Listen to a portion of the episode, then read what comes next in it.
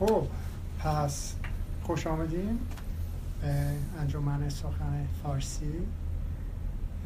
امروز ما در خدمت سیاوش ثابت روحانی هستیم که دانشجوی بخش موسیقی هستند در دانشگاه شیکاگو و یه ذره در مورد موسیقی بلوچستان برای ما ارائه میکنند و هم موسیقی داره هم ویدیو هست هم خیلی جالب حرف میزنن، پس حتما خیلی خوب باشه.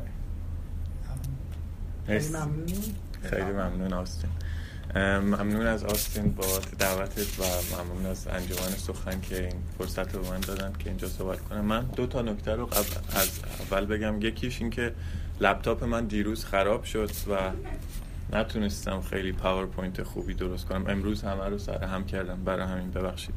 و نکته دوم این که سعی میکنم تا اونجا که ممکنه اصطلاحات تخصصی موسیقی به کار نبرم، برای همین هر کس اگه سوالی داشتین دستتون رو بالا کنین، من همونجا توضیح میدم. من کلاً به سه بخش تقسیم کردم این سخنرانی رو. بخش اول راجع به یه مقدار راجع به بلوچستان و تاریخچه و ایناش صحبت میکنم. بخش دوم راجع به موسیقی بلوچستان و آیین و مراسمی که دارن و بخش سوم راجع به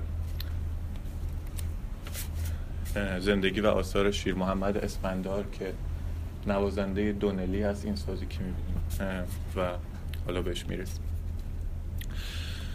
یکی از علت‌هایی که من بلوچستان و موسیقیش رو انتخاب کردم این بود که بلوچستان همیشه توی ایران حتی امروزه هم به عنوان یک استان ناشناخته‌ای قلمداد میشه و مثلا تصویری که اکثر ایرانی‌ها مخصوصاً توی نواحی شمالی ایران دارن این تصویر از بلوچستان که گروهک‌های تروریستی جندالله و این حرفا یا مثلا کنترل شدید مرزی با پاکستان و افغانستان، ولی به هر حال منطقه‌ای که تمدن و تاریخچه خیلی قوی داره و همینطور که در این نقشه می‌بینیم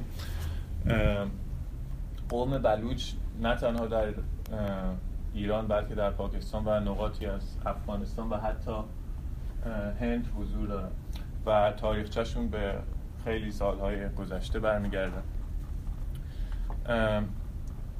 نام قدیم بلوچستان بوده مکران و الان در حال حاضر اگه استان سیستان و بلوچستان ایران رو در نظر بگیریم تقریباً از اینجاست، نواحی شمالیش که زاهدان رو شما می‌بینین اونجا، اون منطقه میشه سرحد و مناطق مرکزی و جنوبیش همون اسم قدیمی رو حفظ کردن به نام مکران.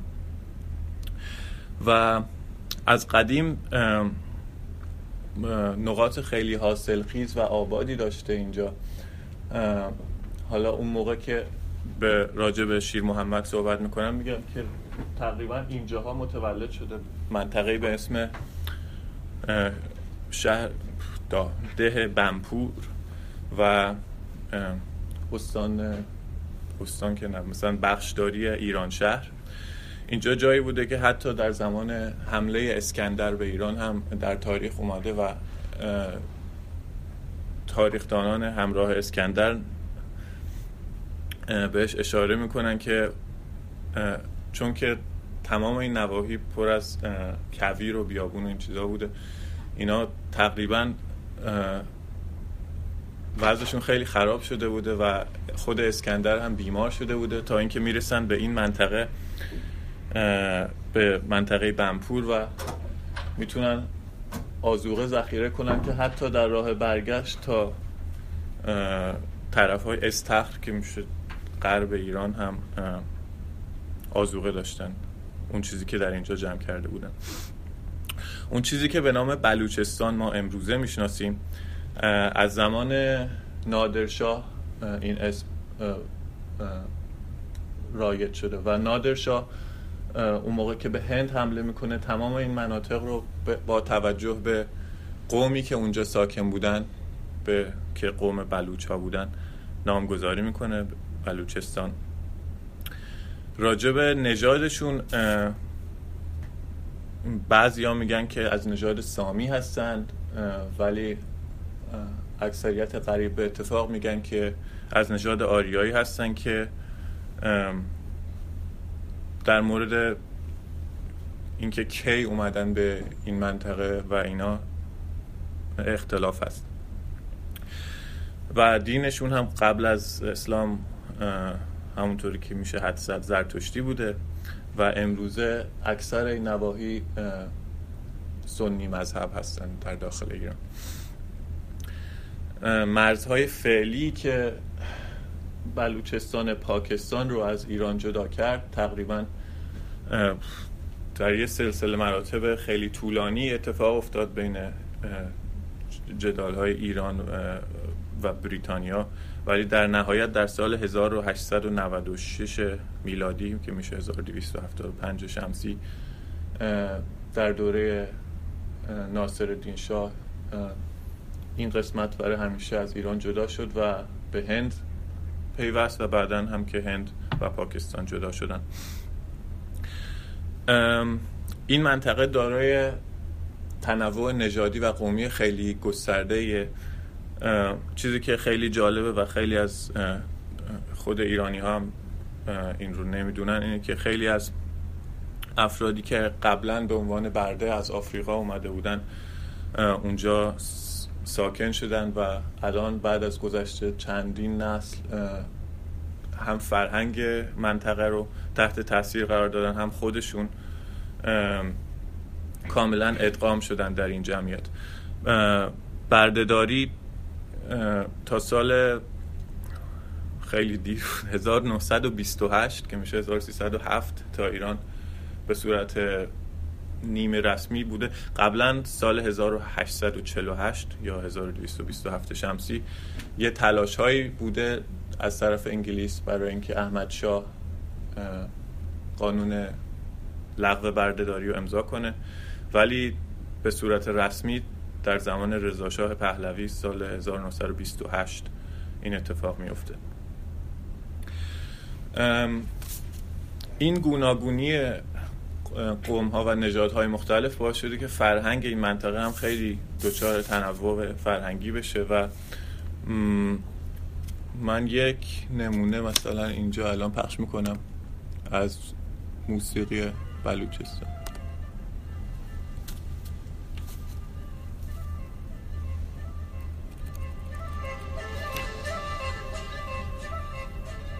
قوم بلوچ تعلق خاطر شدیدی به موسیقی دارد. با موسیقی متولد می شود و به هنگام مرگ نیز از آن جدایی ندارد.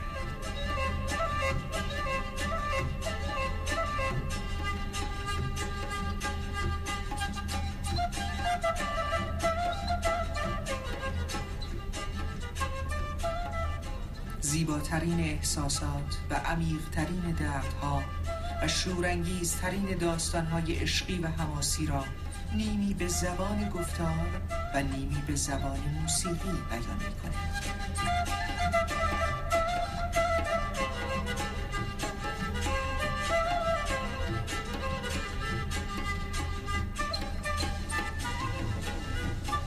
آنجا که احساسی به ژرفای دریا و غمی به عظمت صحرا در قالب جسمش به حرکت در می‌آید، آنجا که زبان گفتارش از بیان فرو می‌ماند، با زبان موسیقی به فغان درمی‌آید.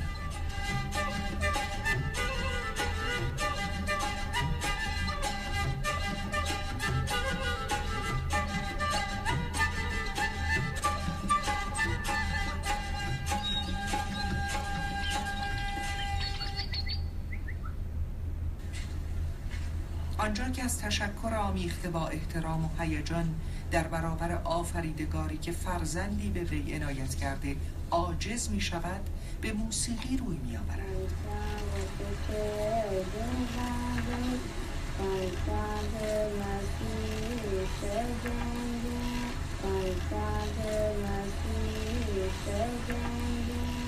و سرانجام آنجا که غم از دست رفته‌ای به جانش چنگ می اندازد، سوزناکترین مرثیه را نه با زبان شعر بلکه با زبان موسیقی می‌سراید.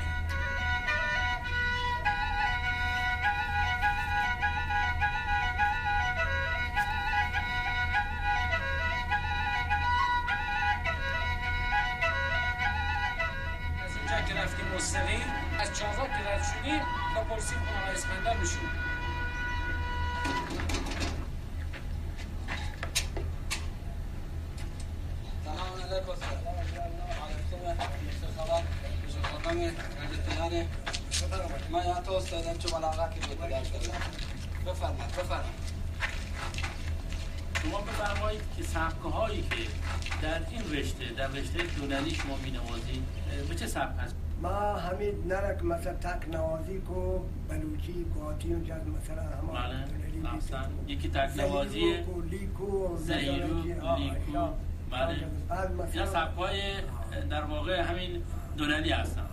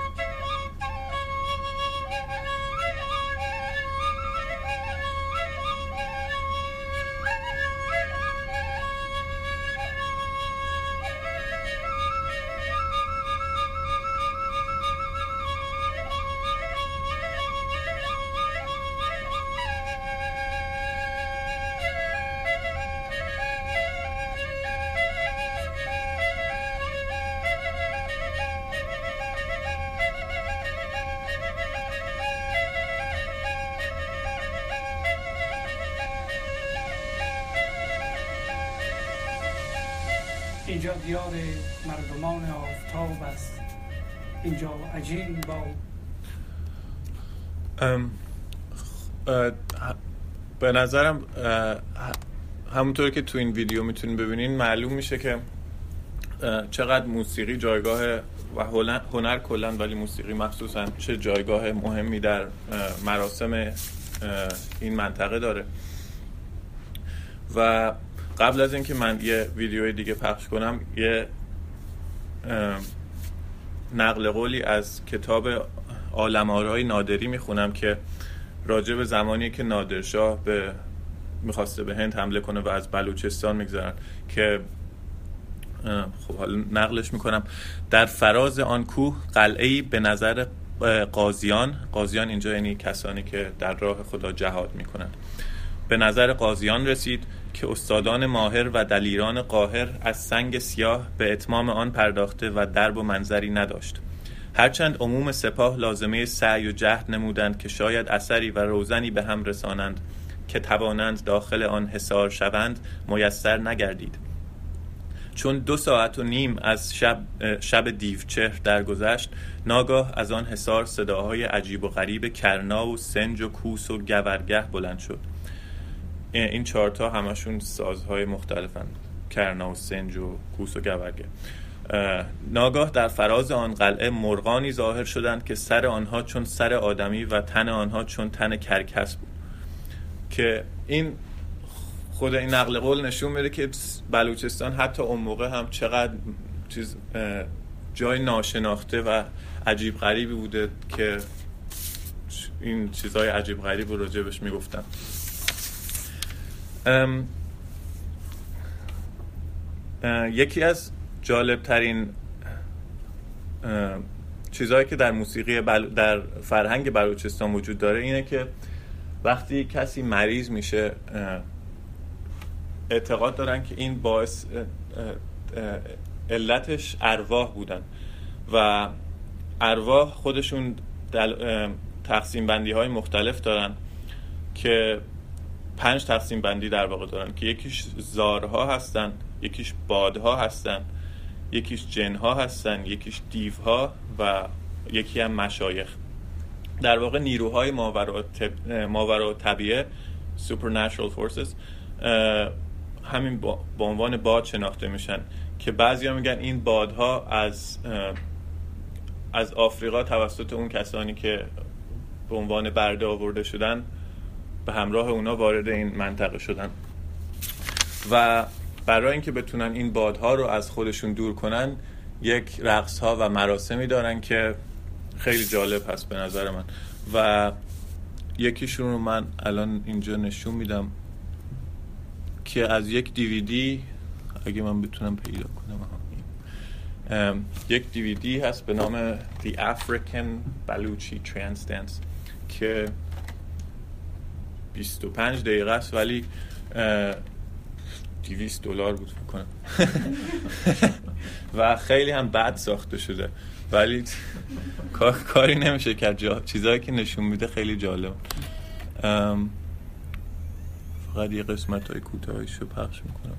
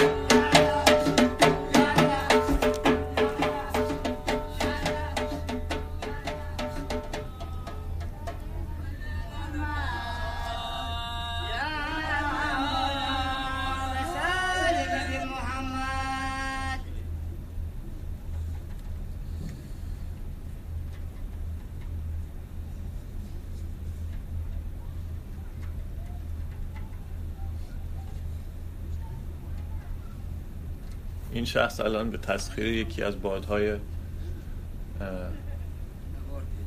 زیان بخش داره.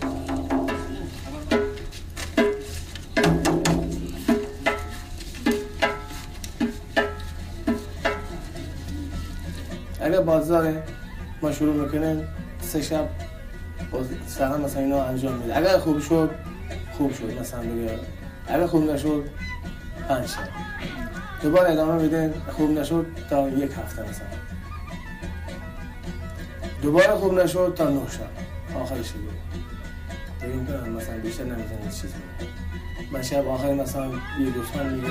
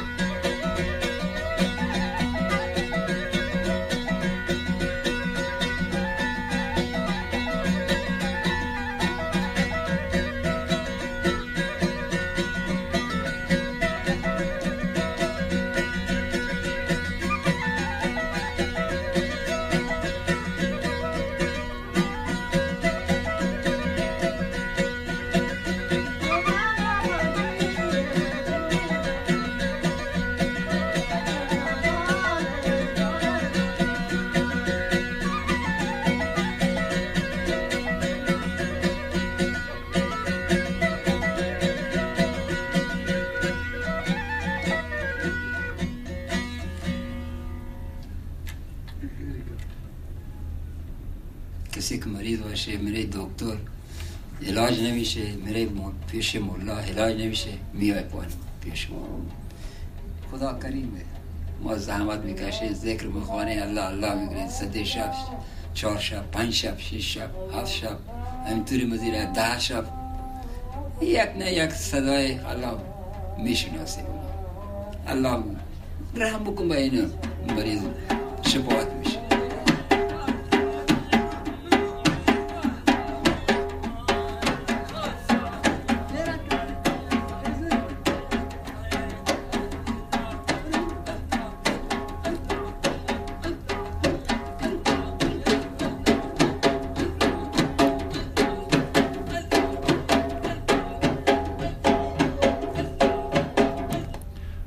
و یه قسمت کوتاه دیگه هم که همین مراسم توسط این مراسم در واقع باید توسط کت خدای اون منطقه انجام بشه و جالب بود که بعضی خلیفه بخشید یه جاهایی هستن که خلیفه خانم هم دارن. شما این کار انجام میدین، یعنی مراسم انجام میدین که مریض حالش خوب شه، درست؟ بله بله تو میده کدام. بعد این مراسم رو با ساز انجام میدین، یعنی سازتون ساز هم بله پس ساز پس چاپ پس زد همیشه.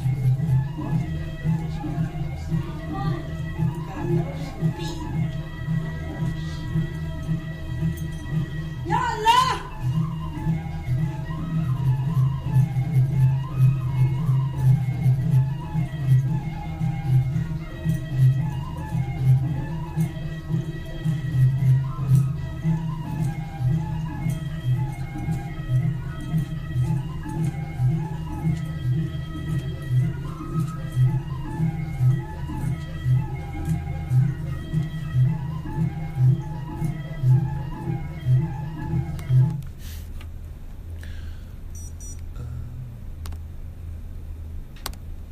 پژوهش‌هایی که راجع به موسیقی بلوچستان صورت گرفتن اولین بار در سالهای هزار و سیصد و پنجاه و سه و پنجاه و چهار توسط خانم فوزیه مجد انجام شدن که در واقع ایشون کسی بودن که شیر محمد اسفندار رو کشف کردن. بلافاصله بعد از اون از ایشون دعوت شد که در جشن‌های هنر شیراز شرکت کنن توسط فرح پهلوی که در اون زمان فرح دیبا که در اون زمان ملکه ایران بود و پژوهش‌های بعدی توسط محمد تقیه مسعودی در سال هزار بین سال‌های هزار و سیصد و پنجاه و هشت تا شصت و چهار و از سال شصت و هشت به بعد تا به امروز توسط محمد رضا درویشی که تنها سیدی هایی که در واقع از ایشون چاپ شده منتشر شده به همت آقای درویشی است. یکی از راجب این ساز هم من یکم صحبت کنم. این ساز که گفتم قبلا اسمش دونلی هست که در واقع بعضیا میگن همون دونی هست اسمش یک و دو که در زبان بلوچی به این نام نامیده میشه و اسم دیگهش هست نی جفتی.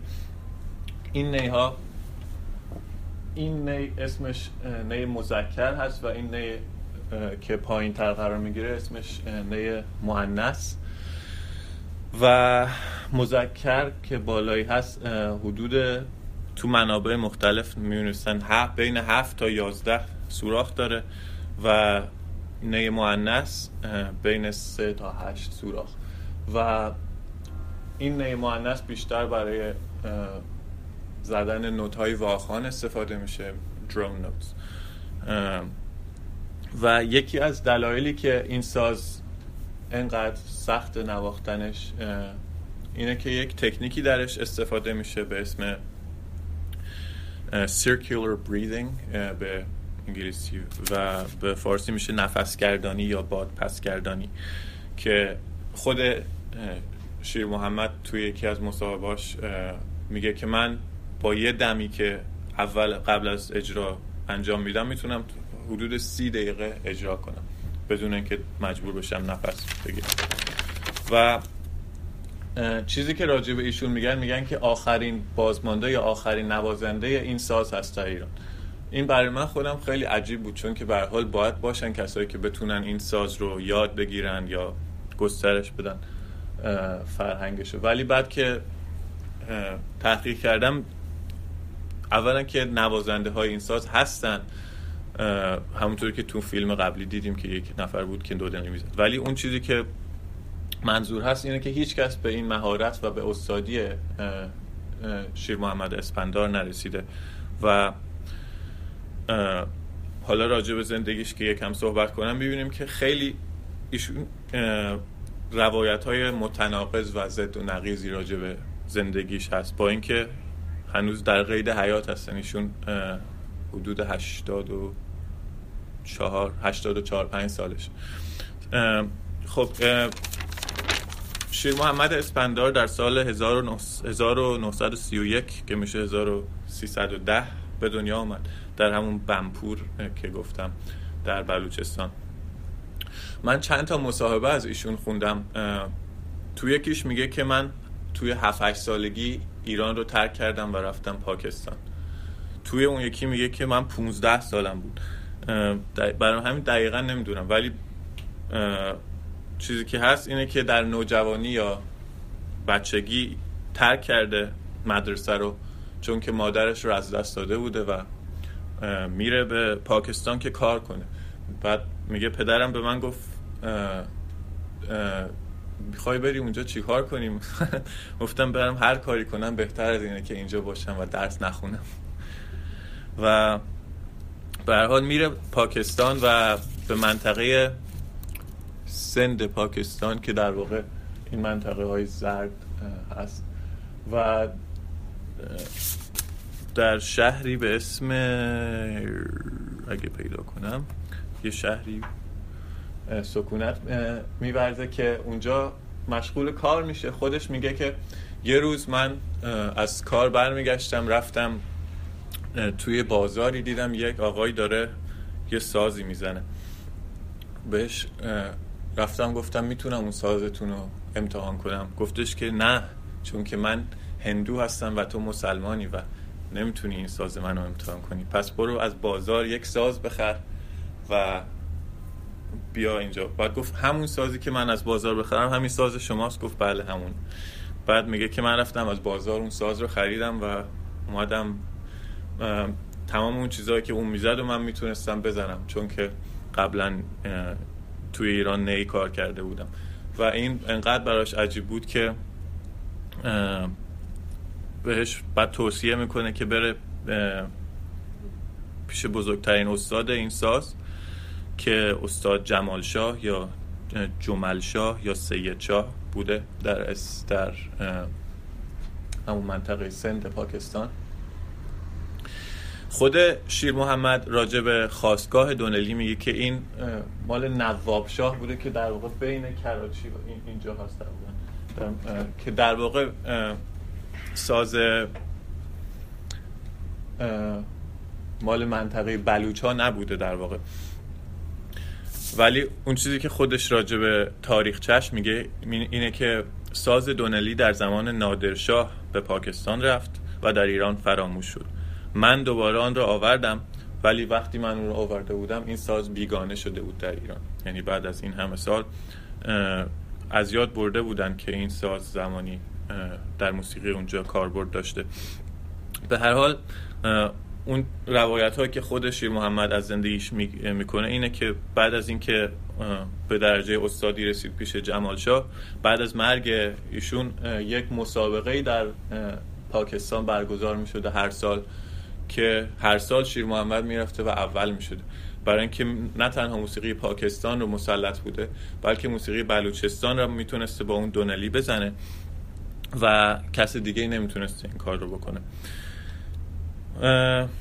بالاخره میگه بعد از پنج سال همه شاکی شدن و گفتن که نمیشه که همه شیر محمد برنده بشه. بعد میگه من دیگه اون موقع تصمیم گرفتم که برگردم ایران و این هنر رو ترویج بدم در ایران. و در سال هزار و سیصد و سی و هفت برمیگرده به ایران و از اون موقع به بعد، یعنی در واقع تا از در واقع شروع فعالیت‌های حرفه‌ایش موقعی میشه که جشن هنر دعوت میشه و بعد از اون خیلی جاهای مختلف ایران میره. و بعد از اون هم بعد از انقلاب با مشکلاتی که در اوایل انقلاب برای موسیقی به وجود میاد، تصمیم میگیره تورهای خارج از کشور بذاره و در حین همین تورها مثلا دکترای افتخاری از فرانسه میگیره و بعدها در ایران دیپلم افتخار نوازندگی. و چیزی که خودش میگه اینه که از فرانسه، از کشور فرانسه بهش پیشنهاد داده بودن که خودش و خانوادهش بیان و اقامت اونجا رو بهش بدن، ولی میگه من حاضر نبودم این کار رو بکنم برای اینکه میخواستم که توی ایران این هنر رو ترویج بدم. ولی خب الان هشتاد و چهار پنج سالشه و همیشه هم در مصاحبهاش میناله که هیچ کس نمیاد پیش من ساز یاد بگیره. توی دوباره توی مصاحبهاش دو تا روایت هست، یکیشون میگه که من یک شاگرد داشتم که سال هزار و سیصد و نود که میشه هم چهار سال پیش تصادف کرد و فوت کرد. در یه روایت دیگه میگه که من دو تا شاگرد داشتم که یکیشون به اسم حلیم آتشگر تنها کسی که تقریبا تا حدی تونسته این کارا رو یاد بگیره، ولی هنوز خیلی راه داره. ولی مشکلی که هست اینه که اون اینجا زندگی میکنه، زابل زندگی میکنه و من اینجا که میشه حدود پانصد کیلومتر یا سیصد مایل فاصله دارم و خیلی هم منطقه راحتی نیست برای رفت و آمد. برای همین همیشه شاکی از زندگیش و امروزه که ایشون هشتاد و چهار پنج سال داره. ها اینم بگم که سال هشتاد و شش یه سیلی اومد توی بلوچستان که خونه ایشون کلا ویران شد، ولی بالاخره با همت وزارت ارشاد و کمک‌های مردمی خونه‌اش رو بازسازی کردن. ولی امروزه با حقوق صد و هشتاد هزار تومان به روایتی و روایت دیگه سیصد هزار تومان در ماه که تقریبا میشه پنجاه دلار یا صد دلار در ماه زندگی میکنه. و میخوام که خاتمه صحبتم با یک نمونه از ایشون باشه. خودش باشه.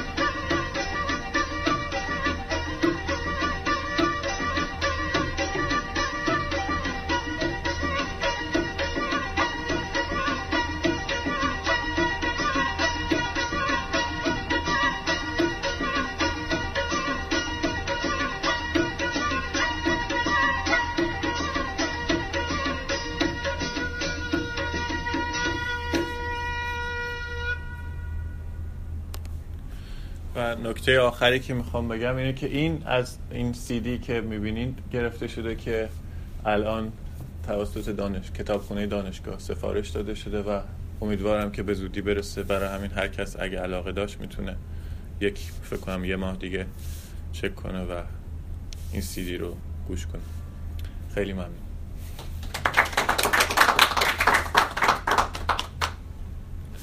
اگه کسی سوالی داره.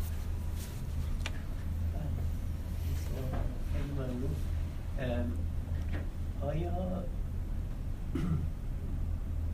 بسته بندی شده این موسیقی سنتی بلوچستان همونطوری که در شمال ایران دستگاه های دوازده گانه داریم اینا هم دارن و آیا توسط موسیقی هندوستان هست یا پاکستان؟ یعنی الهام شده میدونن از پاکستان یا از موسیقی ایرانی؟ خب این خیلی سوال خوبیه. من اصلا قبل از اینکه به این موضوع برسم یکی از موضوعهایی که میخواستم راجع بهش صحبت کنم موسیقی نواحی ایران بود. این موسیقی بلوچستان جزو دسته‌بندی قرار میگیره که به عنوان موسیقی نواحی شناخته میشه یا ریجنال میوزیک. موسیقی که اکثرا به عنوان موسیقی ایرانی میشناسن به اسم همون موسیقی همونطور که شما گفتید موسیقی دستگاهی شناخته میشه. اینا در اساس با هم تفاوت‌های زیادی دارن و تفاوت اصلی شاید این باشه که موسیقی دستگاهی یه چیزیه که در واقع موسیقی بوده که از مناطق پایتخت مثل تهران و اصفهان شروع شدن و در واقع موسیقی درباری بودن یه جوری که اینا رو بعداً طبق روایاتی که بوده نوشته و گردآوری کردن و به عنوان موسیقی سنتی ایران شناخته میشه الان. ولی در موسیقی نواحی بحثش فرق داره چون که مثل در واقع موسیقی فولک یا موسیقی عامیانه بوده همیشه. و راجع به اینکه موسیقی بلوچستان چقدر قرابت داره با موسیقی دستگاهی یا موسیقی هند، نزدیکی هایی هست بین موسیقی بلوچستان و موسیقی دستگاهی، مخصوصا که در یه از مقاماتی استفاده میکنن توی این موسیقی که شبیه هست به بعضی، مخصوصا به شمال خراسان، ولی به طور کلی متفاوته با سیستم دستگاهی. و همینطور با موسیقی هندوستانی هم متفاوته چون که موسیقی شمال هند که به عنوان موسیقی هندوستانی میشناسیم تأثیرش رو بیشتر از موسیقی ایرانی گرفته، موسیقی اون موقع مقامی ایرانی که بعداً تحولاتش کلاً به شاخه دیگه ای رفته از موسیقی بلوچی. برای همین این منطقه کلاً موسیقی بلوچستان هم در ایران هم در پاکستان موسیقیشون یه تلفیقی از هند، ایران، آفریقا و چیزی که از قبل بوده هست.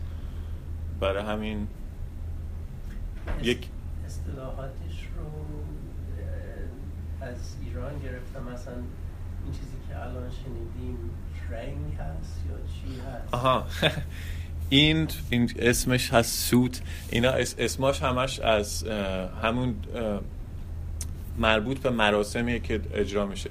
این مراسم مثلا زار هست، گواتی هست، اکثر این چیزایی که تو این سیدی هست مثلا فکر کنم مثلا اینجا هست یه دونش هست گواتی، این برای یه مراسم دیگه است، یا مثلا مراسم زار هست که خیلی معروفه. اینا همشون همون بسته به اون باد مخصوص و آینه مخصوص خودش دارن، اسمشون از اونجا گرفته میشه. اصلا عادت ندارن که کنسرت بذارن برای مردم بیان و گوش کنن. نه این اصلا توی فرهنگ سنتیشون نبوده چون که اصلا این مفهوم کنسرت مفهوم غربی بوده. شاید یکی از دلایلی که شیر محمد اسفندار انقدر معروف شده این بوده که کسی بوده که تونسته هم در سنت خودش مسلط بوده هم تونسته در کنسرت های به شیوه غربی اجرا کنه. ولی مفهوم کنسرت کلن چه در موسیقی نواحی ایران چه در موسیقی نواحی هر جای دیگه دنیا کلا مفهوم غریبیه به مفهوم.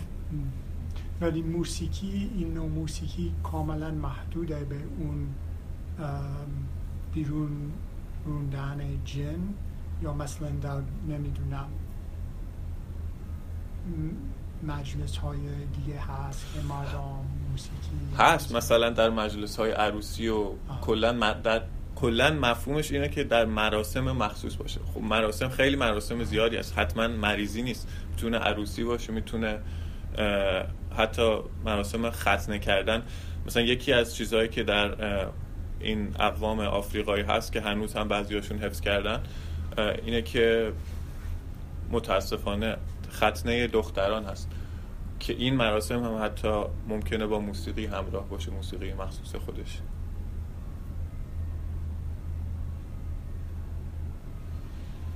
جای شعر در موسیقی بلوچی چیه؟ چون میدونم که در موسیقی سنتی ایران خیلی مهمه، ولی اینکه شنیدیم هیچ کلمات نداره. حتی این عجیب بود چون من که اونجا طوری که نوشته بودم یه مثالی انتخاب کرده بودم که با آواز باشه، ولی نمیدونم چرا عوض شد. به هر حال ولی شعر هم هست، ولی شاید به اون اندازه که تو موسیقی اصیل ایرانی هست نیست. یکی از چیزهایی که هست اینه که تمام تمام که نه ولی خیلی از مراسمی که میخوان شروع کنن رو با شعرهایی از شیخ عبدالقادر گیلانی شروع میکنن که یکی از صوفیانی بوده که خیلی اهمیت خاصی در اون منطقه داره و میگم شعر هنوز اهمیت داره ولی نه به اون اندازه که با موسیقی ایرانی عجین شده.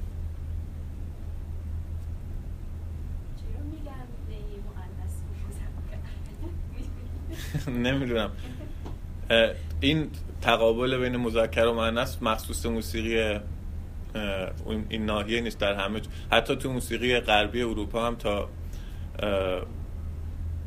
تا هم پنجاه سال پیش مثلا کادانس هایی که روی ضرب قوی فرود می اومده می گفتن کادانس ماسکولین مذکر و اونایی که روی ضرب ضعیف بودن به اسم feminine cadences. برای همین چیز مخصوص این منطقه نیست. ولی اینکه چرا حالا مذکر و مؤنث چرا مثلا یک و دو همچین چیزی نیست نمیدونم. مرسی از صحبتتون. یک سوالی که من داشتم هست آیا بلوچی‌ها اکثرشون سنی هستند؟ من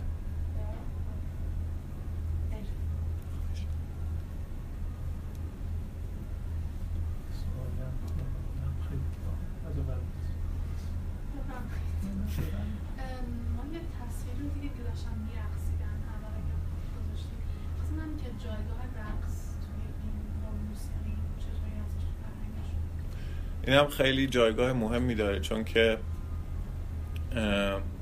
حتی دیدیم تو اون مثالی که من از موسیقی از تلویزیون دولتی ایران پخش کردم موسیقی رقصشون رو هم نشون دادن که چیز عجیبیه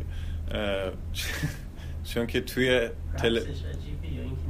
اینکه نشون دادن چون که توی تلویزیون ایران حتی از نشان دادن ساز موسیقی هم ابا دارن، حتی مثلا اینا رو نمیدونم چطوری نشون، ولی معمولا فقط سازهای ضربی رو نشون میدن، ولی رقص خیلی اهمیت زیادی داره. اصلا همین اسم این سی دی اصلا از ترانس دنس، این فرد بیمار انقدر باید به خلسه برسه و اصلا این موسیقی هم مثلا این مثالی که گذاشتم میتونستیم بشنویم توش که انقدر که توش تکرار زیاد هست آدم باید به اون حالت خلسه بره و به اون یه چیز مثلا بهش میگیم رقص عرفانی و اون چیزا مثلا برسه. واقعا خیلی من یادمون رقصه میشینم درویش مولانایی که تکرار میکنم یه حرفی دقیقاً دقیقاً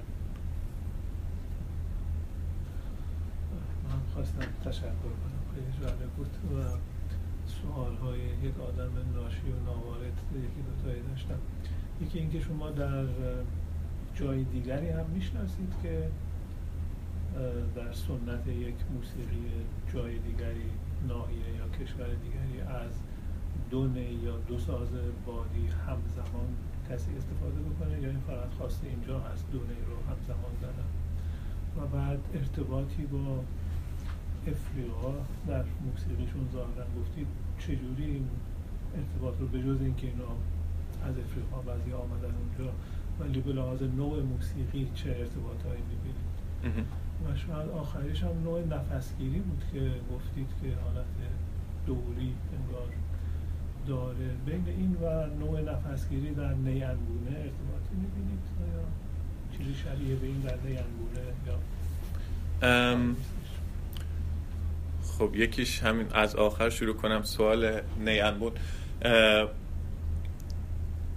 شباهت شاید داشته باشن ولی نیمبون تا اونجا که من میدونم همیشه نیاز به این داره که یعنی در واقع اون مشکشو باید پر باد کنن تا اون شروع, شروع کنن به کار و همیشه باید نفس گیری کنن. ولی توی circular breathing یا نفس گردانی یا باد پس گردانی من تا حالا نشینده بودم باد پس گردانی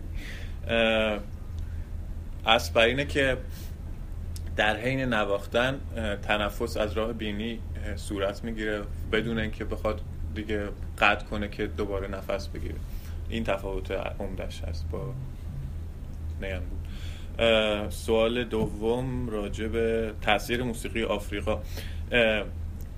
موسیقی آفریقا یکی از بارزترین ویژگی‌هاش ریتمشه، تاثیر ریتمشه که در این موسیقی هم خیلی جایگاه ویژه‌ای داره و توضیح این که دقیقاً چه چیزش هست یه مقدار سخته چون که وارد زمینه تخصصی میشه. ولی اینکه کلاً حضور سازهای ضربی و ریتم‌های نسبتاً پیچیده جزو خاصیت‌های ویژگی‌های موسیقی آفریقایی هست.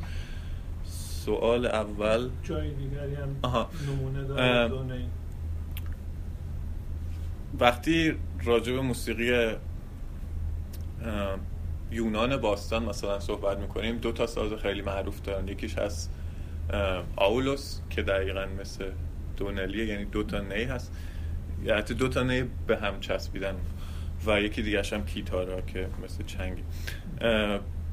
ولی این که در دنیای مدرن در فرهنگ‌های دیگر آیا این ساز استفاده میشه یا نه من الان حضور ذهن ندارم ولی یادم هست که دیدم قبلا و مخصوصا به این حالت که یکیشون واخون باشه یکیشون یعنی درون باشه و اون یکی روش ملودی بزنه که این ویژگی البته موسیقی شرقی هست در واقع. علی به طور خاص هندی موسیقی هندی همیشه بله و هم فکر بگ پایپ یا دقیقا یعنی بگ پایپ رو اصلا میتونیم به عنوان یه مثال ولی اینکه دقیقا دوتا نی باشن رو نمیدونم ولی مثال خوب بگ پایپ در واقع همون میشه نیانبون به فارسی ولی حتی خب بگ پایپ اسکاتلندی فرق داره ولی این نمونه که از یونان گفتید جالب هست چون برای گذار اسکندر هم به اون منطقه افتاده در زمانی که آمده بوده. ولی شما قدیمی ترین چیزی که ذکر کردید در صحبتتون زمان نادرشاه بود که اشاره‌ای به این نمونه کردید. آیا هیچ نشانه‌های قدیمی تری نیست که بتونیم تو زمان اسکندر عقب ببریم این رو؟ فکر نکنم چون که اسکندر وقتی که اومد فکر نکنم با خودش هیچ فرهنگی آورد باشه شاید اون از این ور برده شاید ولی بعیده. ولی چیزی که هست راجع به تأثیر موسیقی یونان و ایران خیلی خیلی کم بوده حتی در اون زمان چون که نمیدونم حالا ما تحقیق راجع به موسیقی باستان ایران خیلی کم داریم ولی راجع به موسیقی باستان یونان که بیشتر تحقیق هست خیلی اصلا اساس فکریشون فرق داشته چون که خیلی اساس فکری بر مبنای ریاضیات و نسبت‌های ریاضی بوده و کلاً یه دو, دو تا دنیای متفاوت. مرسی. علی گویا در خود پاکستان ناحیه بلوچ در پاکستان هم مثل پنجاب موسیقی نواحی تجاری نشده. موسیقی پنجاب الان تو همه فیلم‌های بالیوود هست و بانگرا به اصطلاح چیز عوض شده، ولی این به نظر میرسه خیلی عوض نشده، یعنی تجاری نشده که مردم از نواحی دیگر توجه بهش بکنن. بله، خود شیر محمد اسفندار توی یکی از مصاحبه‌هاش میگه تو ایران که فقط من موندم، توی پاکستان هم چند نفر پیرمرد موندن مثل من و جوونا زیاد علاقه ندارن به نواختن دونلی، متاسفم. اما هیچ ردی از این نوع موسیقی در جوان خیلی ناخلی بدیه و میپرسم آیا هیچ ردی از این نوع موسیقی یا نزدیک به این در موسیقی ایرانی جای دیگه پیدا میشه، مثلا پاپ، آیا هیچ جای پاپی وجود داره؟ یعنی با استفاده از این موسیقی در موسیقی مثلا میگن تلفیق موسیقی سنتی انجام میدن با مثلا موسیقی غربی، آیا هیچ استفاده ای از این موسیقی شده که مثلا جوان‌ها آشنایی داشته باشن و هیچ آگاهی داشته باشن راجع بهش؟ من یک نمونه کوتاه الان میذارم. در در کوک استودیو در پاکستان باید انجام بدن. همون کارو. البته این موسیقی بند بندریه که مال هرمزگان هست، ولی شبیه این چیزی که شما گفتین که یعنی یک خواننده‌ای با ریشه های سنتی و در این مورد یه آفریقایی ایرانی تبار، ایرانی آفریقایی تبار کارش رو با با کار تلفیقی انجام داده، یعنی میگیم بد شانس با استفاده از موسیقی جنوبی.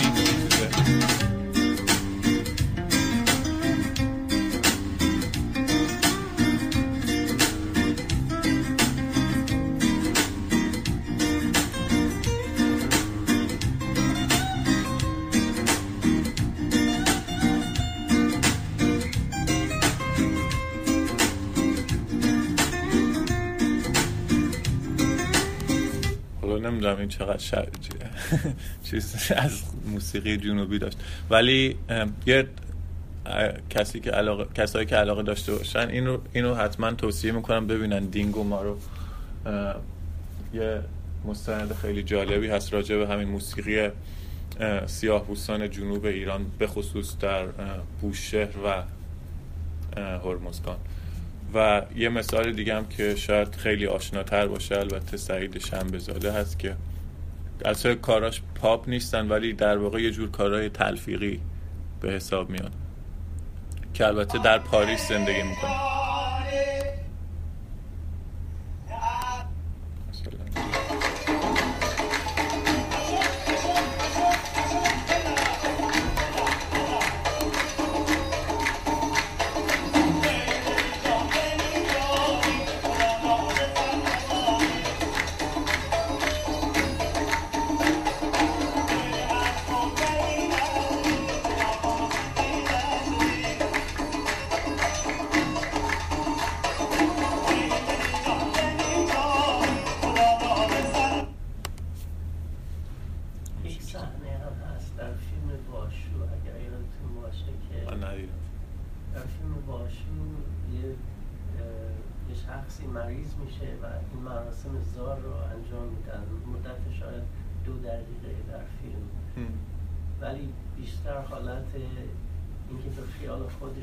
مراسم رو اجرا کرده باشن تا اینکه تلفیق باشه.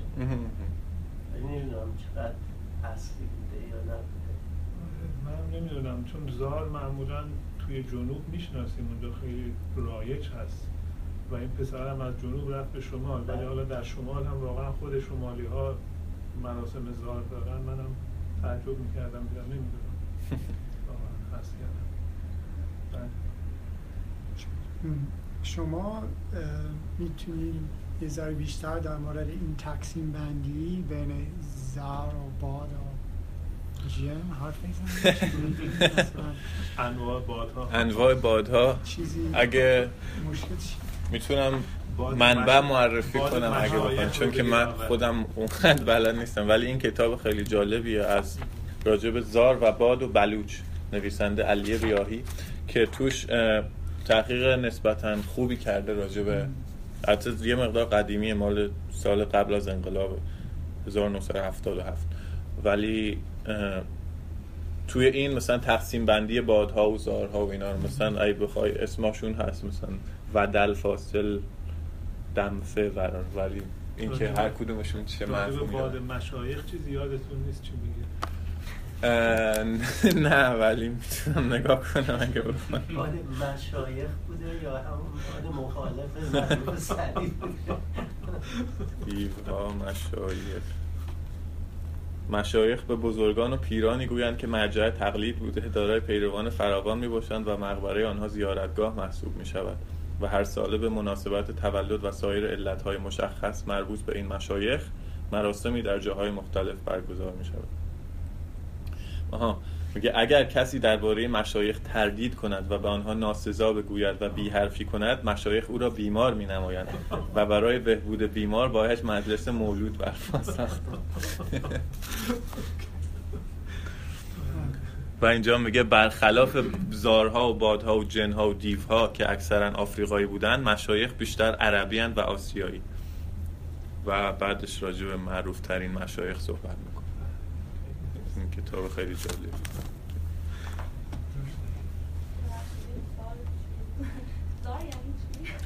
زار اسم یکی از همین مراسمیه که اسم این نمیدونم دقیقاً چی بود، ولی شبیه این بود. هر کدوم این مراسم اسم متفاوتی دارن، چون که ببینید اون بیماری ها یا مثلا مشکلاتی که به صورت طبیعی به وجود می آمد و چون در توضیحی براش نداشتن از قدیم،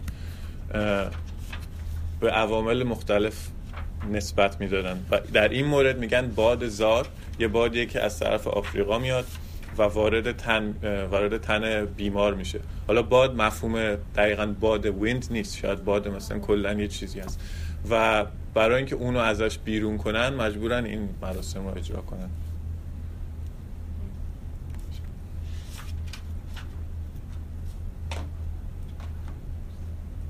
خوب سوال دیگه هست؟ نیست؟ پس تشکر میکنیم از شما، خیلی جالب بود.